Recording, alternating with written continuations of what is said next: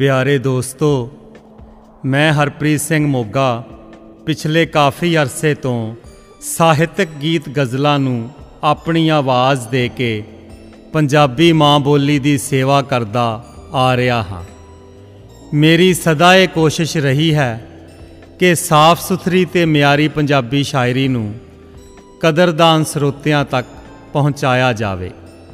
ਹੁਣ ਤੱਕ ਮੈਂ ਆਪਣੀਆਂ ਪੰਜ ਸਾਹਿਤਕ ਸੀਡੀਜ਼ ਹੰਝੂਆਂ ਦੀ ਬਾਤ, ਸੁਖਨ, ਇਜ਼ਹਾਰ, ਰੰਗਲਾ ਪੰਜਾਬ ਕਿੱਥੇ ਹੈ ਅਤੇ ਸੁਰਾਂ ਦੇਨ ਦਸਤਕ ਲੈ ਕੇ ਸਰੋਤਿਆਂ ਦੇ ਸਨਮੁਖ ਹੋ ਚੁੱਕਾ ਹਾਂ।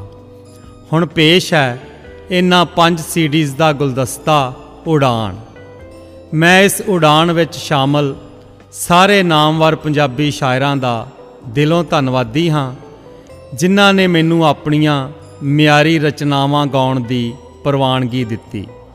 ਮੈਂ ਉਡਾਨ ਵਿੱਚ ਸ਼ਾਮਲ ਸ਼ਾਇਰੀ ਨੂੰ ਸੰਗੀਤਕ ਧੁਨਾਂ ਨਾਲ ਸਜਾਉਣ ਵਾਲੇ ਸੰਗੀਤਕਾਰਾਂ ਦਾ ਵੀ ਤਹਿ ਦਿਲੋਂ ਸ਼ੁਕਰਗੁਜ਼ਾਰ ਹਾਂ।